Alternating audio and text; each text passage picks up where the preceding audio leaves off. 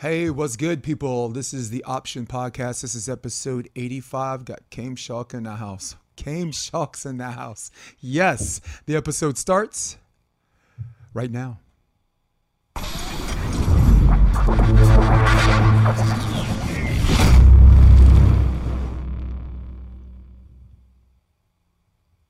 Episode 85. This is Jason DeBeas. I'm your host with the most. And you ask and you shall receive. Because for me, I've got to give the people, give the people what they want.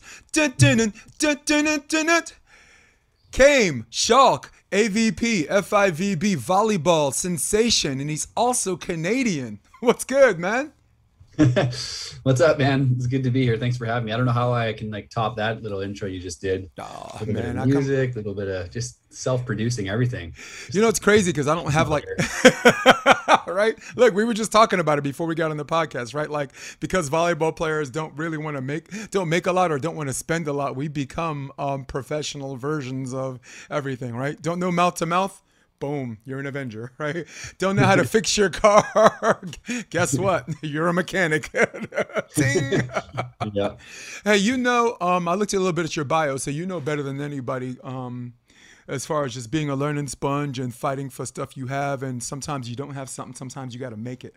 I understand you made like your own net, like when you decided you wanted to play volleyball, right? When you uh, growing up in Canada. Yeah, we um well we had like I have four brothers, so five boys in the family and um second youngest. So we had like a grass court, makeshift court for a long time and uh eventually later on I convinced my dad to like build a beach court in our yard. We had a acreage, so we had like five acres of land. Farm we like grew up farm style with cows and calves and all that kind of stuff. So we had a lot of lot of land, but um, we didn't get a lot of summer because it's in Alberta, so it's you get like four months of the year where it's beautiful, but it was enough to like convince my dad like let's make a beach court and see uh see if we can get good at this game. No, no doubt. I, I mean, look, you uh, had a, you grew up with a lot of brothers, right? So you know you had to fight to fight to make room or this or that. I'm I'm a kid from Brooklyn. It was even worse. I had three sisters, three aunts, grandmas on both sides. I, I was the only guy, so it was worse for me because they're more. You know how women are. Come on, man. They're more of them, and they don't fight fair, right? So Yeah, Speaking got teamed up on all all the time. I'm sure. yeah. So I wanted a whole bunch to cover, and I know you got to get in and out. So first of all, mad respect for you doing this. I, I in fact have like a high, highlight reel I put together and this and that that takes us through this this whole process. Um, they got you listed at six five. Are you really six five, or did they do that for the? Did they do that to make you look taller? Are you really six five? Come on, I, I'm easily six five. Yeah, I'm I'm like six five and a half. I cool think. man. Wow. Yeah, I'm a big defender. I uh I used to say I I was a I first started in Canada like back in the day I was a blocker at first. And I, so I would say I was six six, and then I became a defender, and I was like six six is huge for a defender, so I'll just call myself six five now, um, because I'm like right in the middle there. Cool, man.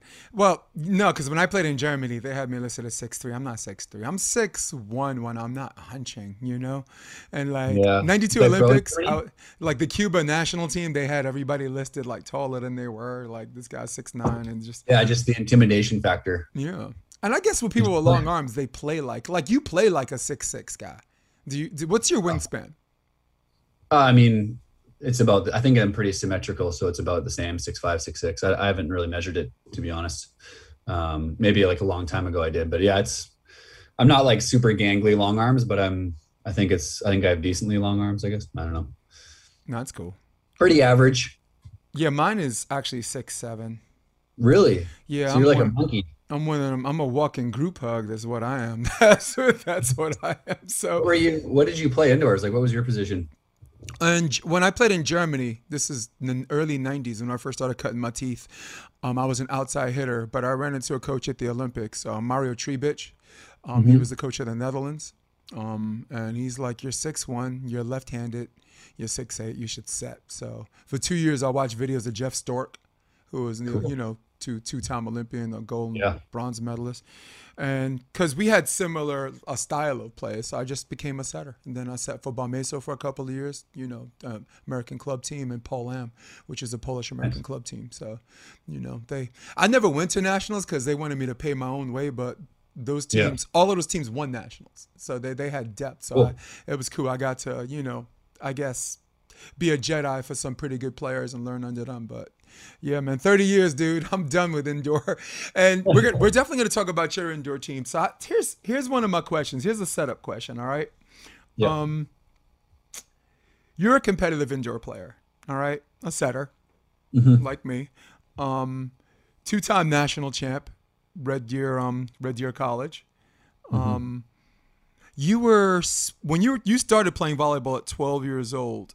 Were you so you were splitting time between indoor and sand like the entire time? um, I assume, right? You were just kind of um, the same way a lot of other people did for a time period. Um, here's my question, and you can walk it back to see if the question's right. When did you make the decision to take your talents to the beach exclusively? Okay. Um, well, first of all, I I was pretty much all indoor until um, until like high school. I was like because we didn't have like a we didn't have beach and we didn't have sand courts and we didn't um, like the most that I saw about beach volleyball was like '96 Olympics when Canadians Heath and Child got bronze and it was they were amazing that team and and uh, that was what like made me like stoked about beach.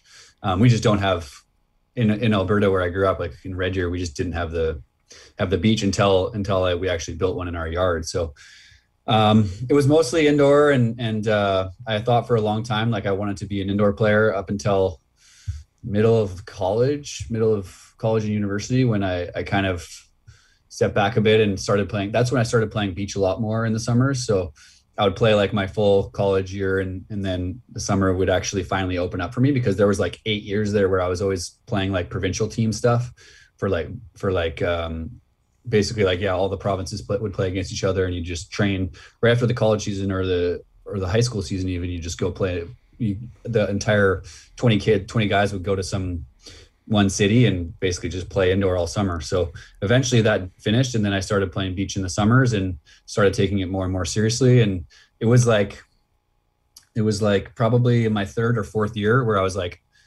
felt felt just drawn to the beach and was thinking like debating like should I go play pro indoor? Should I try to make a run there or do I want to just like follow my heart and go with the beach? And I just kind of committed to it and and ended up getting a tryout with the national team in Toronto. Um, which was like I basically had to like beg them to to, to let me try out because they didn't even have a clue who I was at that point. So I was like, can I please come out there and just try out? And then they're like, okay, we didn't really know you, but that's fine. And then Chame, Came, Chame. Who? who's this guy? Yeah, Who the hell's Chame? That's not that his name? name. Yeah. and uh, it worked out really well for me. I guess like, yeah, moral of the story there was like, why not just try to ask sometimes for things because I I didn't normally do that, and I was just like, I would really want to pursue this. So it ended up paying off really well for me, obviously. Nice. I did um was the conversation about volleyball and longevity did that come into play when you made your decision? Yeah, par- partly, and and I had like knee problems um, playing indoor. I, I just in my fifth year, I ended up having like a surgery at the end, right after, um, just like scope stuff to like fix fix some things going on in my knee. But um, beach was always like super good on the joints, and I felt stronger. Like uh, when I started playing, I, I got like every year started feeling better and better. And like honestly, if you like stay on top of your body and like keep take care of yourself, the you know like John Hyden is like the perfect example of someone who can just like you can you can play this game forever as long as your heart's still in it and you want to Yeah. you want to compete at the highest level because you lit you literally get better all the time and like experience is so huge in this game. So Yeah. um, that was definitely part of it. And it was like to like to take a beating playing overseas where you're like demanded to do things all the time. And and um, I had buddies that were playing pro and it just didn't sound like it would be like super enjoyable. So I, I didn't want to I didn't pursue that. I just committed to the beach even though there's like that was a tough it was a tough path to look at and be like I want to become like an FIVB main draw player but there's like no tour in Canada. There's no support and there's no system so it's like how do you do this it's uh it's like thinking back now it's kind of crazy it's kind of crazy just to be like that that is crazy that I committed to doing that because not a lot of guys would do that I don't think No, look, you got infected, right? The Yeah. volley virus, right? There's no known cure. There's no there's no freaking vaccine for this for this for this stuff. You know? Yeah, You're seriously. on fire right now. I don't know if you hear my microphone right now. Someone, Yeah. Someone called a fire truck. This is supposed to be a command center. No, but listen, you mentioned John Hyden. John Hyden, to his credit, um, got out of indoor early enough. Like you talk about the '96 Olympics, if you remember, he was on the indoor men's team. That's right. Uh, it's crazy um, to think about because I was like the five. whole time he's just like, "Put me in, coach. Put me in, coach. I'm good." Yeah. And I think one of the one of the best matches I watched him play was the last match. I think it was against Bulgaria and went five sets or whatever. But um, wow. Kind of an American bummer the way we played. I have me. I have a standard. Uh, you know, and people criticize me, but I, me, if you know anything about me, I criticize volleyball players with volleyball. So if they could take it, if they could take it, they're gonna listen to me. So so for me, nice. like Dain Blanton, right? He just won the NCAA's, right? Yep. There was more pressure on him because he was list to me. I listed him as a good mechanic in a room full of Ferraris. All right. I mean, right. we already knew he can coach because you're playing yeah. experience. You're not going to hurt someone's game. But without so much as coaching, a, being a head coach of a beach program, he was already crowned the king. And I'm like, I'm not crowning you the king until you win a title. So, yeah. and the pressure of title or fail. That's that's right. real too. Yeah, because like second would have been a huge failure for yes. that team, right? No, look, look, coaching is John Mayer because because of what he had, he he overachieved. You know, you right. you can't even name. You can only name the people who transferred from LMU, not the people who, who star in LMU. You know, sponsor right. was there, right? So, um, Bo right. Kula was there. But but I guess my question, getting back to you, John got out. I thought at the right time where he yeah. he was hitting his volleyball indoor prime. Didn't didn't you know start to have these knee problems and this and that. Reid Priddy, we could talk about later because that's a unicorn and we need to take him to yeah. a, lab and examine him. What age did you make that decision? Um, I would have been 21 or 22 or no, sorry, I would have been 23 or four. Yeah. It was wow. like it was right after my. It was kind of like right after my honestly right after my fifth year of, of indoor. So I played till I was 23, and um, already I was like my body was beat up from college. So I was like, man, and it wasn't that wasn't the only reason. I just really enjoyed the game, and I thought as a setter my whole life, it was like super fun to be on the beach doing everything, every skill like passing, setting, like being the guy in control, like knowing that like the pressure in beach volleyball is totally different. You're like exposed right away if you're if you're not good at something. Yeah. Whereas on, on the you know an indoor, it's not. It's totally different. You can be a middle blocker. You can be an opposite that just hits balls and blocks balls and doesn't have to do anything else or whatever. So to me, that's just like I just love that part of the game. So um, that was the main reason. Well, that's one of my compliments about you. You're one of the handful of players that can control how fast or slow the pace game, uh, the game goes. The more you get served, the more you dictate that. Like if there's a team that, that wants to play you fast, they get in the serve right away nah, you're gonna you're gonna pick up some lines. You know, you're gonna do, you know, you're gonna do side bends and sit ups, but please don't lose that butt. You know, so um, or, or, if there's someone that's gassing, you're getting the ball right away. You're you're looking at the ref. You got yeah. to serve and this and that, and that's that's um that can be taught, and some people it comes naturally. My guess it comes to you more naturally. Um, wow, I think but, so. Yeah, I mean, it's yeah. it's something that I've gotten better at for sure over the years, and I think it's just something that comes with maturity and like understanding. Like I think it's just kind of all game management stuff and and realizing like what a lot of it's just realizing what's happening on the other side. Like are these guys looking like they feel fresh and good, or, are they like like an example was in Cancun against Brazil when when uh, Alison was dying and and so was I though and and Theo was pretty pretty dead too. But basically, just like the conversation was like we we're hurting too. Like it's super hot and we're like every rally is long and we're dying, but we're we're gonna last a little bit longer than these guys, and that's gonna be the difference. And at times you like speed it up and try to try to get a couple a quick point, like like what you said, like a fast quick serve. Other times you just got to slow it down like crazy and wipe your glasses for an extra 30 seconds. But um, yeah, game management is for me. It wasn't always easy like that. Like not, I wouldn't say easy. It's the wrong word, but it's it wasn't always like something that came natural to me. Um, but over time, you know, you learn things. Yeah, no doubt. And Cancun, I felt like yeah. I'm like, is he the only guy that likes playing in the wind? Is he the only guy like pretending the wind is not there? I mean, I, I convey high complimentary and personal disgust on, on, on both levels of like how many people train in deep sand, people train in the wind in like Cancun. All the fans are talking about, oh, it's windy, oh, it's humid or whatever. And I'm just like, not the players, you know, not the players, because players, you know, are the players we know, uh, are, are, which is basically all of them, they don't make that excuse. There's just this, you know, with all the training, you're fresh out of excuses. You put yourself in a position, like you just said, where you do or you do not. There, right. you know, there is no try. try ain't no try. So, um, yeah, I really love that when the wind picked up, and I understand it was swirly wind in Cancun. Um, you look like the only guy. This is just my eye test. I wasn't at Cancun. Um, you look like the only guy out there that that looked like the there was no wind. You, you were just you look like you're having the time of your life. You're passing, you know, you know. Okay, oh, know, you know, in, inland set, just float that set. If the wind brings it to my right shoulder, I'm good. You know, did you did you how comfortable were you playing in these conditions? Uh, it's funny that you say that. I mean, I uh, I appreciate the compliment, but I, I didn't feel that good. I felt um, I felt like it was just super tough, and but like I was able to. What I was kind of good at doing, I think, is just like it's it's good to like sit back and watch uh, after like even like our first couple practices. It was like wow, like it is really tough out here.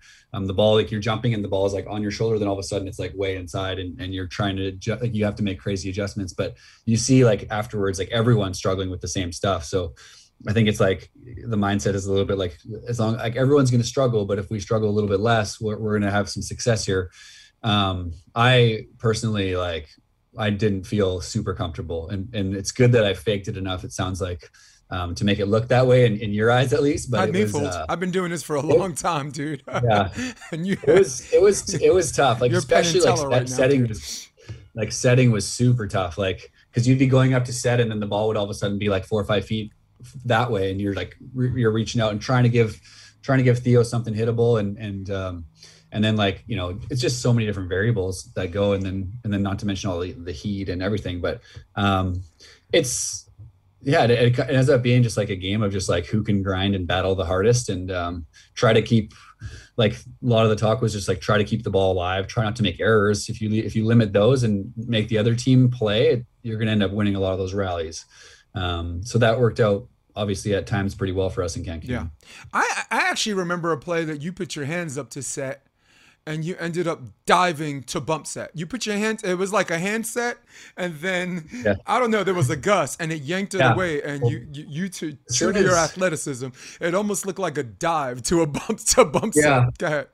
It was like as soon as the ball, it, it, it didn't feel that windy at like ground level, and then as soon as the ball would go like above the antenna height, it would just basically blow up there. So you're like, you see the pass, and you you're like, oh, okay, that looks pretty good, and then you're like here, and then all of a sudden the ball like starts like last minute just starts going that way, and you basically just have to like, and I saw like a ton of like every player kind of did that at some point, where you're just like completely lose it because like a huge gust comes in, and then you're just you're basically just fighting to make a make a half decent play out of it but uh, it definitely made us look a little bit funny at times. Um, people watching were probably just like, "What is happening right now?" At times, but then, you know, we, you know, we did a pretty good job of it. But then you look at some of these other teams that obviously like Qatar, like these guys just like unbelievable in the wind, and so then you're like, that's a bit of a reality check. Like these guys have obviously been like dialed in on this stuff for a long time, and and um, you know we're battling with them, but it's like when we played that team um, in the playoffs of the first one, it was like, wow, like these guys are so dialed in.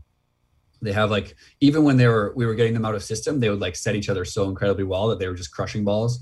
And um, we like played that match and we were like, man, those guys. I would be surprised if they can keep up this level. Like that's pretty crazy level that they're playing. And and then sure enough, they they like just kept kept that or beat that level the entire three tournaments, which was wild. So it's a bit of like a like a hit. They should be like, man, we Yeah. got work. We got a lot more work to do. It's kind of a coach's wild dream too to get some of these guys raw whatever and this and that. Uh, like Cherif has something. I, I mean, I'm I'm right or wrong in nomenclature. Something I call a dip and pull, where he just goes down as if he's gonna go block, and then instead Yeah. he goes down, boom, pull, and he dips so low. A lot of people are like li- high lining right into. I mean, Yeah. it, he makes it's. I mean, he just it's like he punked you with a high school move, or like a high school club Right. move, or whatever. But Yeah. it's as a as a juniors coach, and you know I coach privately um as well. Yeah. You know I, I worked with Rafu and uh, you know Earl Schultz and Jake. Um, yeah. I don't teach that to them because I, I mean it's fun to experiment with them to see if they can do it, but there's only a handful of guys that can actually Right. do that, and, and and in real time it's productive. You know, like you're not going to teach Phil that he doesn't have the mobility, right? He's stiffer Right. than a board, right? So you know, you if you were blocking, maybe you, but whatever. So, um, Right. Those, I mean, the athleticism of is kind of like what I think about when I see him do stuff like that. It's like super fast twitch, and he's like getting low, and then all of a sudden like exploding off the net, and you're like, okay, like that's just a good play. Like he makes some crazy plays, and um, especially like in that, it's a good play, especially in like conditions like that, because the problem is like your vision goes away. Everyone's vision kind of goes away when the when the set's up there and blowing around. So you're basically playing the ball, and um, as a blocker, it seems smart to like make those little plays here and there just because it's like normally you might see him like make that move and then you're like okay like I'll slap it fast instead of like trying to shoot over you or something. Mm-hmm. but but uh yeah the conditions in Cancun definitely were like good for for stuff like that. Yep. For the for everybody listening at home um that Cherif and Ahmed. That's the team from Qatar.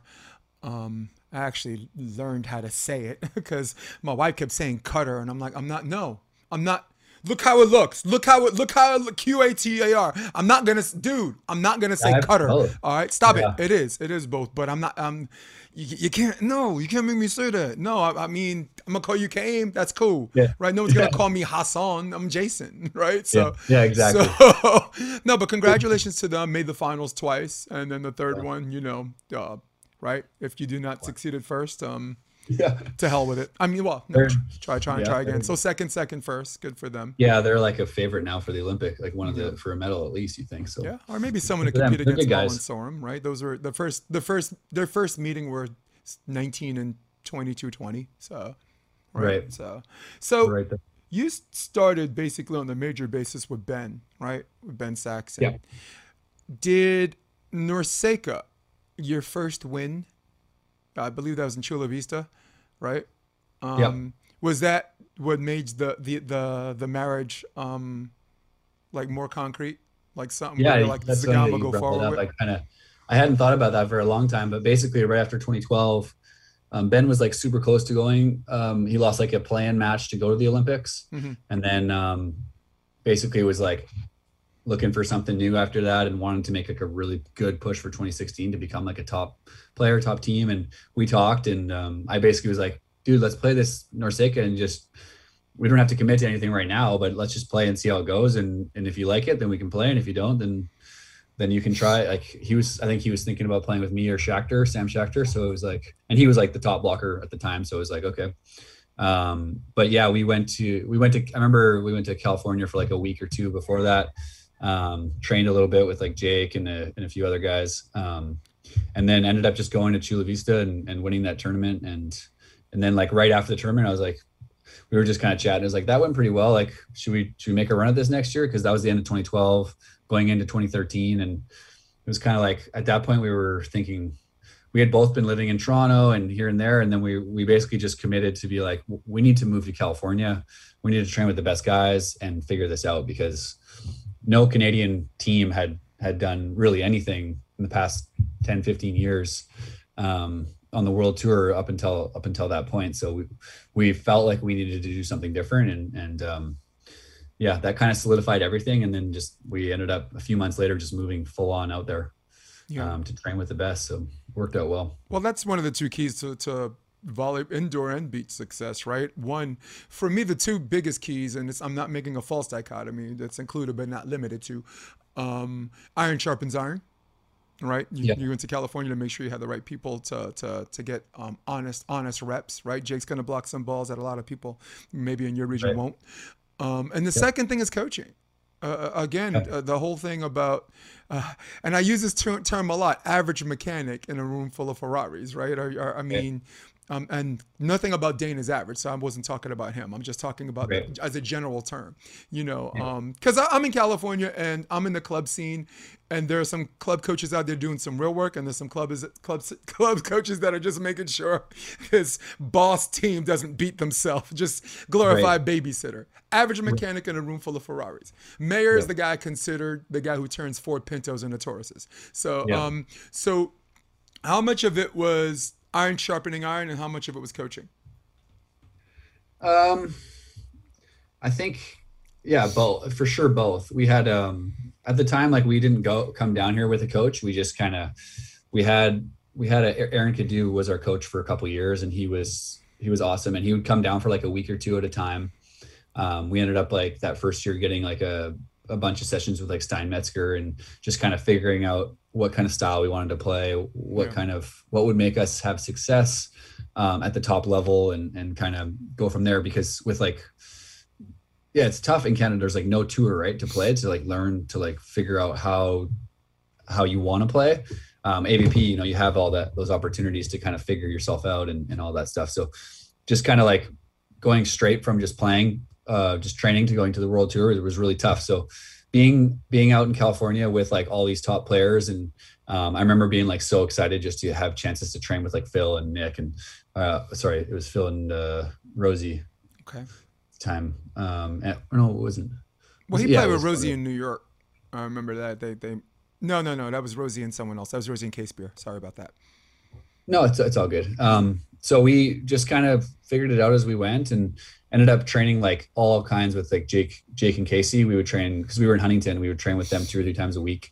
Um, and then I remember like the biggest thing is like confidence and like knowing you can play with these guys and play at that level. And I remember we would have just like crazy battles all the time in practice with those guys, and it was like very back and forth and uh, we would go on the world tour and those guys would go like win a tournament and we were like losing in the qualifiers um, for like the first three i remember for like the first three tournaments of 2013 we lost in the qualifiers against like tough teams but like we and then we would watch like our training team basically go and like they were winning tournaments. And we were just like man we got to figure this out. Like what's what's the deal here? Like it's gonna come. You got to be patient. And then like you get like a couple big wins and all of a sudden like all of a sudden like we were a main draw team and never looked back. It was like all but it was all just like like confidence which came from like yeah training a lot with the best and then like yeah getting coaching and sorting out how we want to play so Yeah. it was uh it, it happened and it happened pretty quick and it was it was a, such a good call by us to like move out and, and do that Yeah, man. That's. I think it's one of the most important things because in a 24-hour day, you're, you're going to get X amount from coaching, but you're going to get so much more from, um, like you said, just the the the, working actors. Um, here's a question, and I'm going to form it like this: When I was in acting school, when that, well, I was in the, the fine arts program at Marymount Manhattan.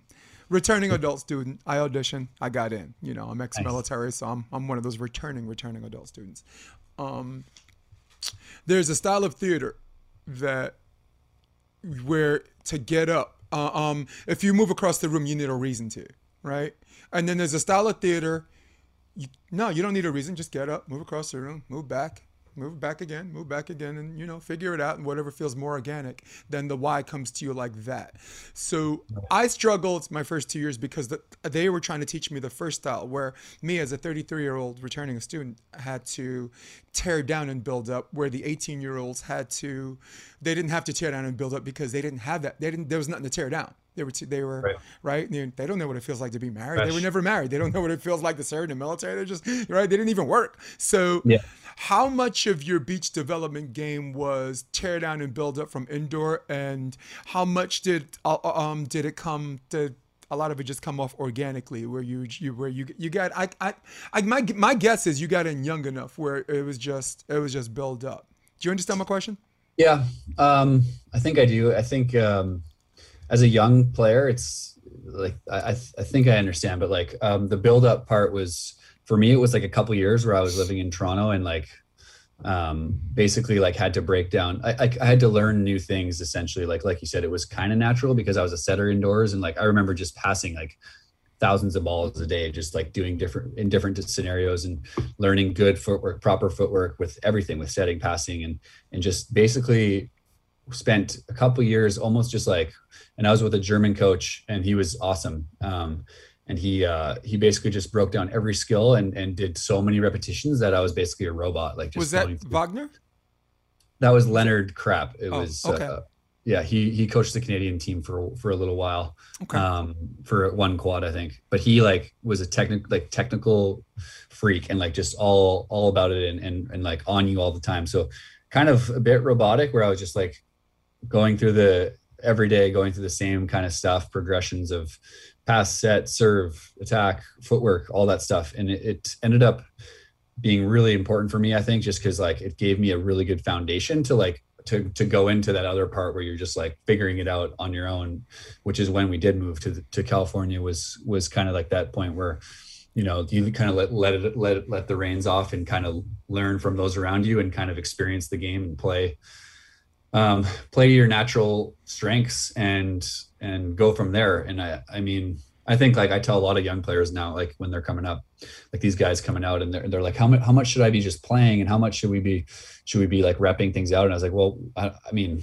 for me like when I was younger I just wanted to get like not even that I wanted to, but I was kind of forced to just like every single, just basically rep everything out like crazy until it became so natural. That I didn't really have to think about things.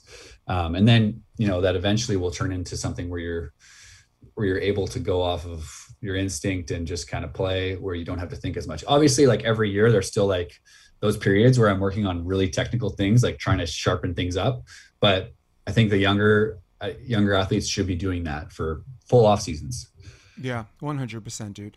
So, Chaim, the first time I saw you, um, even knew about you. You know, I had to I had to backdate after the first time I saw you. You may remember this, you may not. Huntington Beach. Um, qualifier with Reid. Was qualifier it? with Reid Priddy. Yeah. This is crazy because this this is Rafu had a had a first round bye, so everyone considered this like fact de facto first round. So for everybody listening at home, draw the picture in your head and I'm just going to give you the names. It's Rafu Rodriguez, Kevin McColloch, because um, I was working yeah. with them in 2016. They actually, I helped them, you know, prepare to get into the main draw of Manhattan Beach, and they actually helped me play my first one. I played, I wanted, you know, I was 47 when I played Manhattan Beach. I just wanted to play one before I got too old, you know. And yeah. when to talk about volleyball, cool. it really helps to just, you know, I'm, I'm a 30 year indoor player, so it just helped to just get in there, so someone doesn't come up to me and say, "How don't, why don't you play one?" Blah blah blah. So I did. 47 years old you know, nice. best, best shape of my life. Got served once, and, and that was it. They, they, they didn't want to deal with some pain in the ass lefty. But it was Rafu Rodriguez, Kevin McColloch, Reid Priddy, and you. Ladies yeah. and gentlemen, if you think I'm talking about a main draw match, I don't blame you. That is a main draw match. Three of those people are AVP champions, but it wasn't. It was a qualifier match. Yeah. Good memory, right? Talk talk to me about that match that had a main draw atmosphere because there were people like, on the honestly, pier, there were people under yeah. the pier. It was it it was great. Yeah, that was like honestly one of the coolest matches I've played. It was like one that you wouldn't forget because like the pier was full. There was like people all around the court. It was like crazy high. It was already our third match. Um, I think it was your second. It was either it was our second match. Yeah, because Rafu and Rafu and Kevin got a bye and you you had, oh, to, yeah. you had to play in the play. We had four that day, I think. You lost. So you we, eventually lost to uh, Clemens and Vaught. Yes, that's what it was. Sorry, guys. Yes. So crazy thing was that like, I um, I had been like double training and training with. So I was like, Reid was like brand new to the beach, and he like we were just kind of like, yeah, let's play Huntington and see what happens. I had zero points. He had zero points. So we're like a bomb in the very bottom, very bottom of the qualifier. We were like, okay, let's see what happens here um, he's like working on like his approach all the whole time and like trying to figure out timing and and uh, I was like trying to work like help him through some stuff because he was still really fresh. And uh, so I was like training like double time with so like with my regular partner and then with Reid. And I ended up like overdoing it a little bit. And I remember like right before it started I started feeling a little bit of stuff in my hip and and actually like in that match um, I ended up like tearing my I like tore my adductor in that match. Um, it wasn't like I tore it like crazy, but it was bad enough that like I I I like basically played the whole season on like a partially torn adductor. But it was like I remember that game was it was like midway through that game when it happened, and and I just kind of like toughed it out. But it was that was one of the craziest games because it was like I think it was like 15 13 or 16 14 in the third. Yeah. Um, and we had the freeze going too, and um, it, I just remember it was just. Uh, what I do remember is that it was like really high level um, first AVP. So, and we were, ja- everyone was kind of jacked up. Lots of people were watching, and like Reid and I were like split blocking, kind of both defenders. Yeah. And these guys were like playing super well. And, I, and Rafu has always played me really tough. Like he's always been a really good player. And because yeah. I played him when he was in Puerto Rico all the time, um, and NORCECAs and stuff like that. Yep. And and we're buddies and stuff. So they had like a bit of a chip on their shoulder to beat us, and we were like kind of fired up. And and uh, that was just an epic game. I remember getting a block for the win, but it was like my only block probably of the whole match. When and, it uh, counted, uh, these guys were just like, Kevin. Kevin was just like carving us up, and like my my block was just like not like just way too like straight up. Like I wasn't making any moves and stuff, and then I ended up like finally getting him one time. But um, it was such a cool way to kind of like even though we lost in our next one, um, or, or whatever one. Yeah, I think it was the, it was maybe two after that we lost, but it was um it was like such a cool way to like experience the AVP and like start it out. And, and, and even though I lost, it was like, or we had lost, it was like, man, like this is gonna be. I'm so stoked that I get to play on the AVP and like the crowd and the environment was like is like one of the coolest things out there. Yeah. And um, kind of like, dude, that's a qualifier. what the Yeah, hell? What and the hell's the the draw supposed to look like? like nas- way nastier than so many of my main draw matches have been um, Yeah. that I've had. So it's like, yeah, that was really cool, and I'll never forget that. Yeah, he your lineup of opponents because I was going just going through bvb.info just to uh, refamiliarize myself. I mean, a lot of people you met in the qualifier when you were coming up. It was you and you and Reid, and then it was you and for a little bit it was you and Ricardo. You know, I can go back to AVP in New York City, right? You had to beat, I think Marcin, Yeah. I think Rafu as well, or Marciniak. After with like Piotr, we beat them in three. I mean, you you you had people that are main draw people just to get to the draw. It was just ridiculous. I have a friend Sean Yeah. Ledig, Sean Ledig from New Orleans, right? He played with uh, Cameron Beans, and Sean we said, them, they were like good. They were good too. And I'm like, Sean said uh, he was in the best shape of his life. It was the first time he had no injuries. Sean's a late bloomer. He's a Division One basketball standout, but fell, you know, what whatever, right? Got the virus, no cure. Um, Yeah. And he said, dude, it was the best game I ever played in my life. And if I didn't play Ricardo in game, we probably we probably would have had a better a good shot of making the draw. But it was I just think it was hilarious watching you and Reid play in Huntington Beach in a qualifier match. And then New York, like all these people that think they got a shot in the draw, they you know, they they basically pack up and travel there because New York they think they can feast on the East. And then they wind up you you guys second round or you guys third round. It's just feel kind of bad, but it's like it's part No, it's you or them. It's part of the game. It's you or them. I know. The what? Come on, ain't gonna Yeah. be you. And you look, you Well, you don't Canadian, but you ain't that nice. I know. I know. It's like it was. It was. Yeah, I remember like with Ricardo, it was crazy. Like because we all actually only had to play in two. I think only two qualifiers because then we were main draw after that. Yep. But, After um, that, pretty much. It was like crazy because he was he went into New York and he wasn't in shape. Like he hadn't been playing right. um, much, and so he just like kind of showed oh, up. for and we were just Ricardo, like- rounds the shape. Yeah. right exactly so we just basically were like we trained one time the day before we were like i didn't understand anything he was saying and we were just like um, okay let's just play volleyball we're both pretty good and see what happens and uh that would- ended up being like our best tournament together. Semifinals. yeah Quali- qualifier to the semifinals. You beat uh, you beat Phil and Nick first round. I mean, it- look, look, a whole lot of unfairness to people who were in your way. okay, from trying to win. Before Yeah. before I go more neck deep into the AVP, because we're, I know we're in a limited time, and you you got we both got places to do and people to see. Um, however that works out. Um, maybe we edit that part out. Maybe we don't. Talk to me about the Rio games. How did tell tell our audience? Um, how did you get in? Did, did you win a NORCECA as a bid? How did you get in? Oh, we we were top 15 um Oh, you and Ben. yeah yeah we were we had we had lots of medals um that year going in You took I Poland, right? 2016 we had maybe like three medals um we were we were second in in a fight or in a grand slam in in japan too the year before so we were safely in Right. um Argentina, you did really good. Two years before that. Took yeah maybe Yeah. yeah. um either way it was um it, it was something that was like our goal that was our goal like we didn't want to qualify through NORCECA or through i think that we wanted to be top 15 team in the world and and we ended up doing that and uh um rio was it was like it was awesome. It was like the craziest part about everything was just in short uh, like you could obviously go in depth into this but just like the grind of those four years just like making it happen and, and finding a way to qualify. And now i'm watching all these guys do it right now and it's crazy. Like the, the amount of the amount of pressure and like how many results you need to get like 12 good finishes to be a top 15 team on the world tour is like it's nasty. Savage.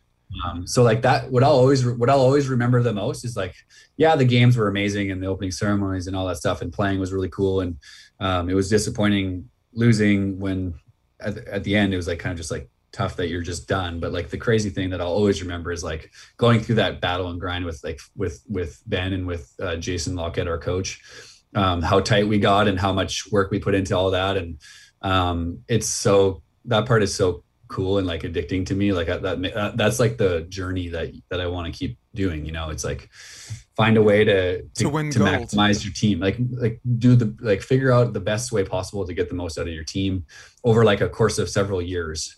Um, when you know it's like you pretty much sticking together for years because that's the only way to do it.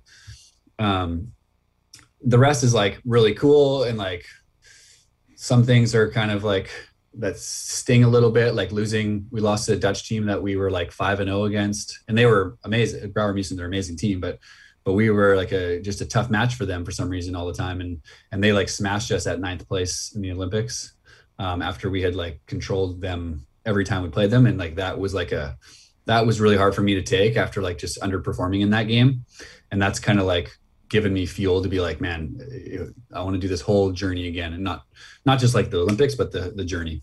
Nice. Probably sounds cliche because probably everyone says that, but it's mm. it is really it is real like how that works. No, but you you you have a, a mental path too. Like eventually, I mean, I don't know for I don't think someone needs to know you closely to know that Olympic gold is gonna is is is gonna be one of your your major um, things. Your and you have sure. you have that's your goal. You, you you got obstacles, you got tactics, you got expectations. Right? We I call it GOAT. Anyone yeah. who's ever studied theater, we call it GOAT goal, obstacle, tactics, expectation. So you have a pretty good plan, man, and I like it. So let's go. Sorry. Oh, you're good. All right, let's go to um, AVP for a little bit. I want to show a little bit of a highlight clip as we talk about some of the partners that you had, uh, where you know you, you played at a high level that eventually led to your championship. So this is kind of a loner from your clip. These are just highlight highlight Chaim Schalk films, but I'll continue to talk as we go. Uh, you played with Ricardo had some pretty good success, qualifier to the whatever. You ended up playing with um, uh, Tim Bomgren, who I nicknamed Hitman for Hire. Like, all right, if you need a job, just you need something towed. Your cat stuck in a tree. all right, there goes on. Sniper in the back. Yes, look, you, your cat gets stuck in a tree. You need to put out a fire. You need somebody offed. You know, a little sh- little hit and run with a Chevy Cavalier. That is your man, Tim. Tim Bomgren is your man. Good with everyone. So, um Eventually, you uh, played with Jeremy Casebeer. Yeah. And Seattle. Yeah, we um, played that whole year together. Yeah, um, but you had a good finish. I think you had a third and a first, right? Was it a third and a first? No, you had a third with um, Bomgren, Chicago.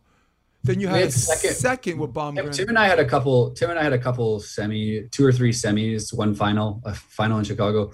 Uh, Jeremy and I were before that Seattle when we were like second in all I think in Austin and and I think right. maybe like fifth, second, first is what we did. Yeah. Maybe.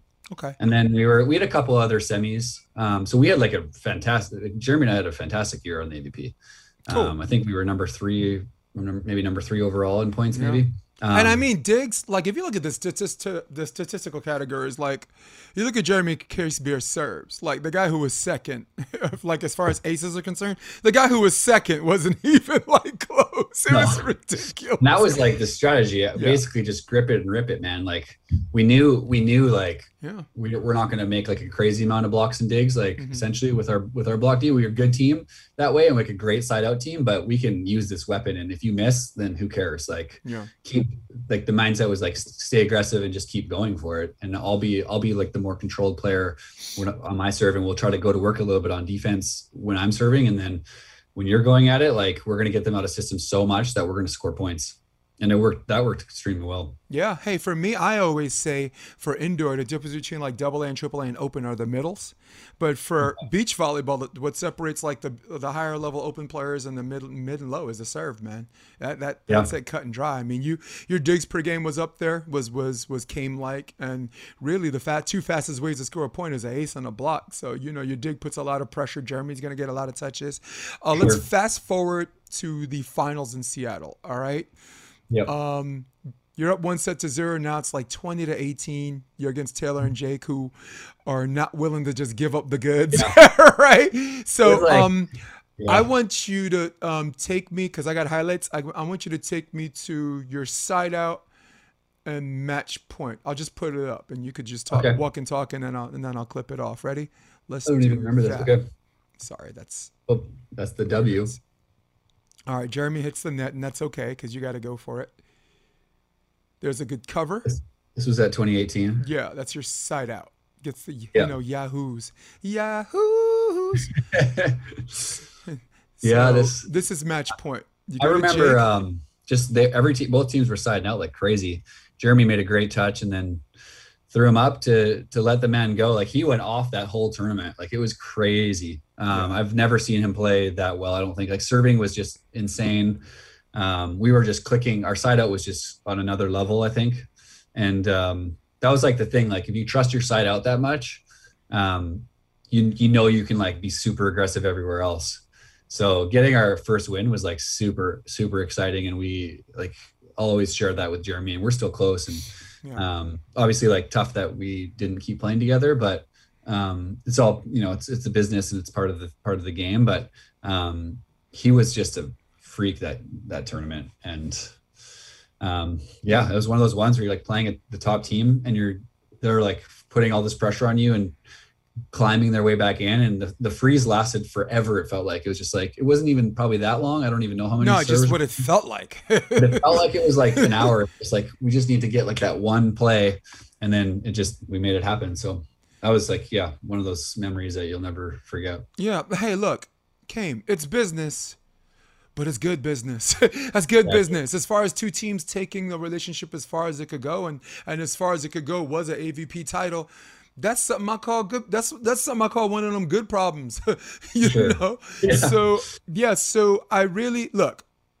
I watch highlights of that, and I watched Jeremy's jump serve. I saw him miss one just long, but when he yeah. missed it, the way it hit the sand. You ever like skip rocks? You throw like a rock in the water. Yeah. See how many times it skipped.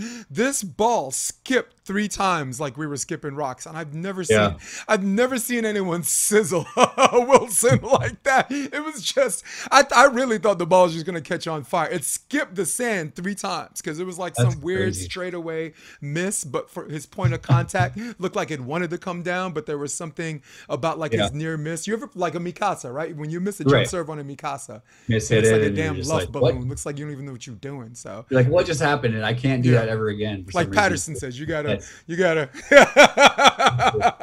you gotta really risk yeah. That. You um, got to watch the semifinal in that tournament when Jeremy went like off serving right away to start that one. That that was watch those contacts because that was like the craziest serving you can have. Just bomb middle, sideline, sideline. We're up seven nothing or something. It was crazy. Yeah. You know what I couldn't find? I was looking for highlights for this, but I, I guess I ran out of time. Um, yeah.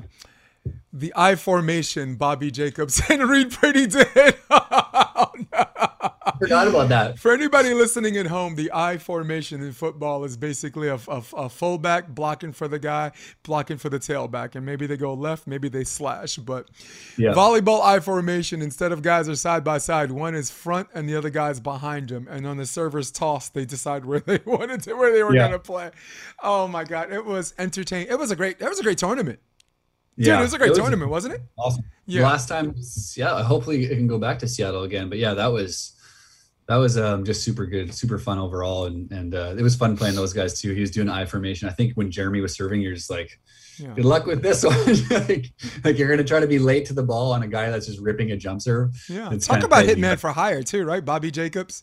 Yeah. Just came in. That was probably his best finish. They, they were fifth. Yeah, he was. Yeah. I mean, that was pretty amazing. And Reed Reid went off too. Yeah. Um, but yeah, that was cool. I like your partner now. I, I like your um, well, I, I, guess I like you just more for Brunner than Brunner is for you, but it's almost equal. And this, but the reasoning is the same. I like that you have a partner where you don't have to deal with your partner. Right. You know, there's some partners that have some eccentricities, and and and you have to cater that to that uh, for them to do their thing. But when they do their thing, there's kind of a payoff for that. But at the totally. same time, it's a lot of work for you. And I understand partnerships are work no matter what. Sure. But um, yeah. I'm more selfish because I'm a Theo fan. Like I'm a volleyball yeah. purist. I'm not. I'm not really a fan of a player as much as in the game, but I do have my favorites. Uh, um, yeah. If Theo's one of them, Trevor, Trevor's one of them. You know, nice. the, one of those versatile, versatile players. Uh, on the female end, you know, the college girls are like Nuss and Kloth. Uh, um. Taryn Kloth and Kristen Nuss. They're the best pair in the NCAA. They're 35 right. and 35 and 0. Um, Tina Graudina, you know, from USC. Yeah. But, but um, now it's slowly become you. I'm a fan, dude. I can't help it. I'm a fan. but I'm glad for Theo because when he, you, I found out you were his partner. I said, "Wow, yeah. it's a partner where he doesn't have to deal with his partner." And I'm, right. and I know you're careful. To, we're not. We're careful to not cast any aspersions on people. Like, what are you trying to say? I was a problem. I was a problem. No, I'm not saying that. We, but we got this is the this is the option podcast. And I got to keep it real, all right? We don't want to sure. keep it real. The other podcasts for no, but the other podcasts for people that don't want to be honest about that. Um, totally. But I'm yeah, very, very glad. Go ahead. he's a pro and he um and we both have been around a long time and and we take care of ourselves and um I, uh, I I agree like it's just nice to play with someone who's got the same goals and the same mentality and and uh yeah it's just it's a good fit and he's like just playing wise Mm-hmm. too it's a good fit because he's a big he's a good point scorer and Yeah. and a really solid player and an amazing blocker so it's Yeah. like Yep.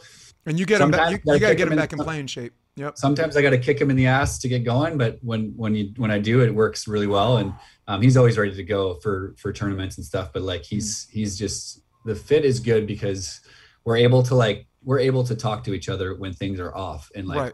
we're able to find ways to be like if we are struggling, he can ask something of me that I that I'm that I'm fine taking any criticism like that type of criticism where it's like it's it's rare to have that in a partnership where there's like nothing like that's going to be like we're going to fight about that later or anything it's like oh like yeah i understand what you're saying i'll take care of my stuff you take care of your stuff and let's go Yep. um so to have those conversations like middle of the game sometimes and then be able to turn a game around and win games like that it's it's been pretty cool Yeah, man. Theo, he's had some injuries that prevented him from like getting in the type of volleyball playing shape that he likes to do. So, so that's sure. my that's my assignment to you when he, you know, when when he gets back in some kind of um, um, not too nagging injury form, keep keep keep his behind he's- keep his behind in playing shape because I'm a fan. I, I, it's a rare it's a rare occasion I'm a fan of a player. So I, he better not disappoint me because it's I'm not I'm just not a fan of particular players. I'm I'm I'm a purist. You know. Yeah, yeah. You know, That's I mean, other sports I'm a fan. I'm a whatever. You know, I'm a Derek Jeter fan. You know, Bernie Williams. I'm, I'm, you know, born, born Yankee. The, the house I grew up in, Lou Gehrig lived there. So I mean, I'm What? Yankee through and through. That's yeah. crazy Yeah, Lou Gehrig used to commute from Brooklyn to the Bronx because he didn't want Wow. to. His mom and him, he was like from you know a family that didn't want to spend a lot of money, and they're like finally, finally they moved to Park Avenue and this and that. But um, that's really cool but I have a question because I know we're headed out of here. But I had, um, Yeah. there were some fan questions. There Okay. were people. In fact, Stan Stan is on here saying nice talk. Stan Stan Schalk. Stan oh Schalk. my that's my dad Okay. You know that? what's up dad What's cool, man? What's up, Pa? so um, yeah, this is the live version, but the the, Nice. ed- the edited version where I, I take out all what Huh? I'm just kidding. yeah I take out all, I'll, I'll take out all the things like I, I I- chose the wrong groom for the marriage. I'm not I'm not putting that, I'm not putting that in the edit. that Come was on, weird man. Yeah, right. You're like, um, another wife. She's. I'm gonna get. Are you trying to get me drop kick, Jason? right. Uh, no, like see your screen. Like see your screen right now. Like a drop kick comes this way. game's out interview so, over fan question: um, Have you had to make any strategic adjustments to your game with regard to moving from playing behind a smaller yet explosive blocker uh, to playing behind a taller, less twitchy blocker? That's a good question. Um, great question. And it changes Chris for Wilson. every. It's a really good question. I mean, it changes for every blocker you play with, or every block defense, and like what you're trying to accomplish as your team. So, with Theo, it's like he's the biggest blocker I've ever played with, and um, other blockers I've played with have been like more like a little more fast twitch, like fat, like and like making late moves and stuff. And Ben was a really good blocker, and Jeremy was a great blocker, but everyone was kind of a little bit different. Theo is just kind of on a bit of a different level because he's just elevates so high. So people have to kind of people have to think about their line shot a little bit when you're playing him because you'll get like all all sorts of touches when you do try to go over him. Um, so it changes the way we can kind of run our D a little bit. So we don't have to necessarily run like a bunch of play set like fours and threes if if you know what those are like dive dive Yeah, into the angle No, into the line. I'll a lot of times I'll just give him the freedom to you know we're blocking one, but if you see something, he's such he's like by far the most instinctual blocker I've ever played with.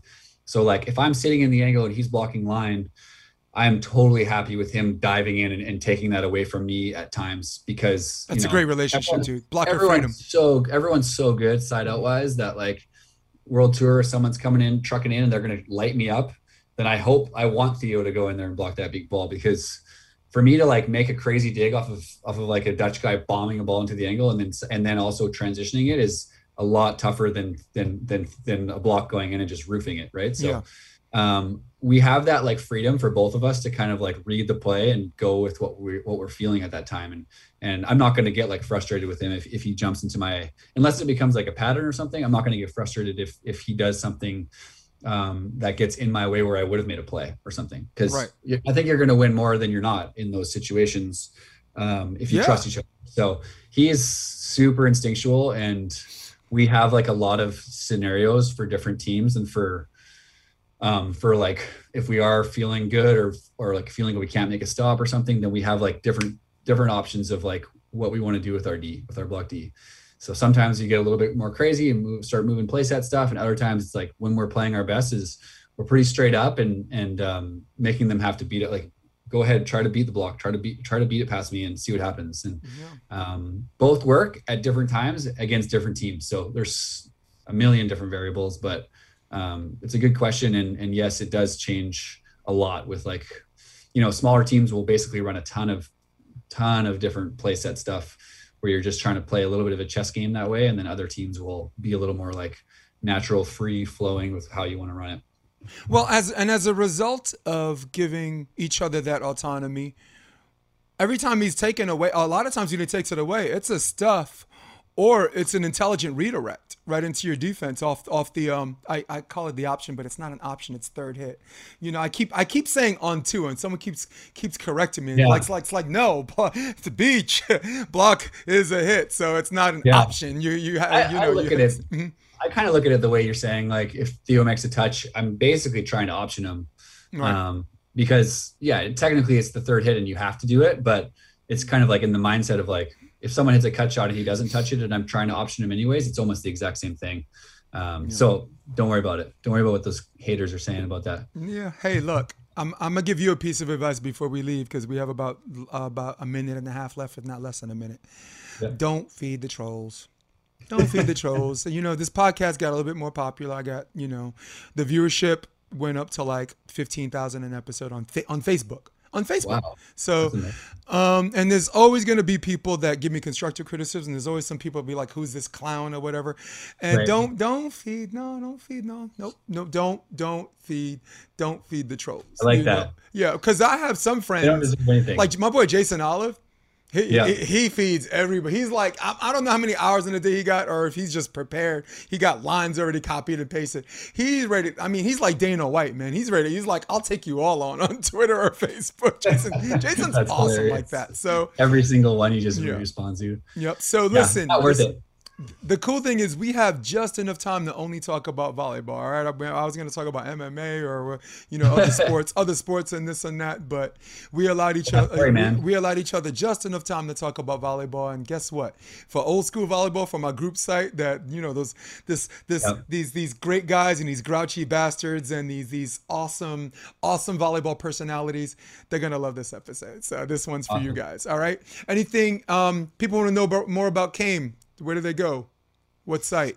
Um, mostly just Instagram. Uh, Kamer is, is my handle on Instagram, and um, pretty much everything runs through that. Um, otherwise, I'll share this on my like Facebook and whatnot, my athlete page. But um, yeah, I would just say just Instagram's cool. I have a website, chaimschalk.com, but um, I haven't updated that for a while. So all right, cool, should, man. All right. on that. Hey guys, Chaim might love you, but uh, but I can't stand you. In fact, I'm out of here. So for all of you at home, for all of you on your desktop, iPad, iPod, whatever, Droid, this is Chaim Schalk. This is episode 85 of the Option Podcast. We're out. Come check out the Option Podcast on OptionVB.com. It's also available on iTunes and Spotify and on YouTube under the NY Varsity Sports handle. You're gonna love what you hear.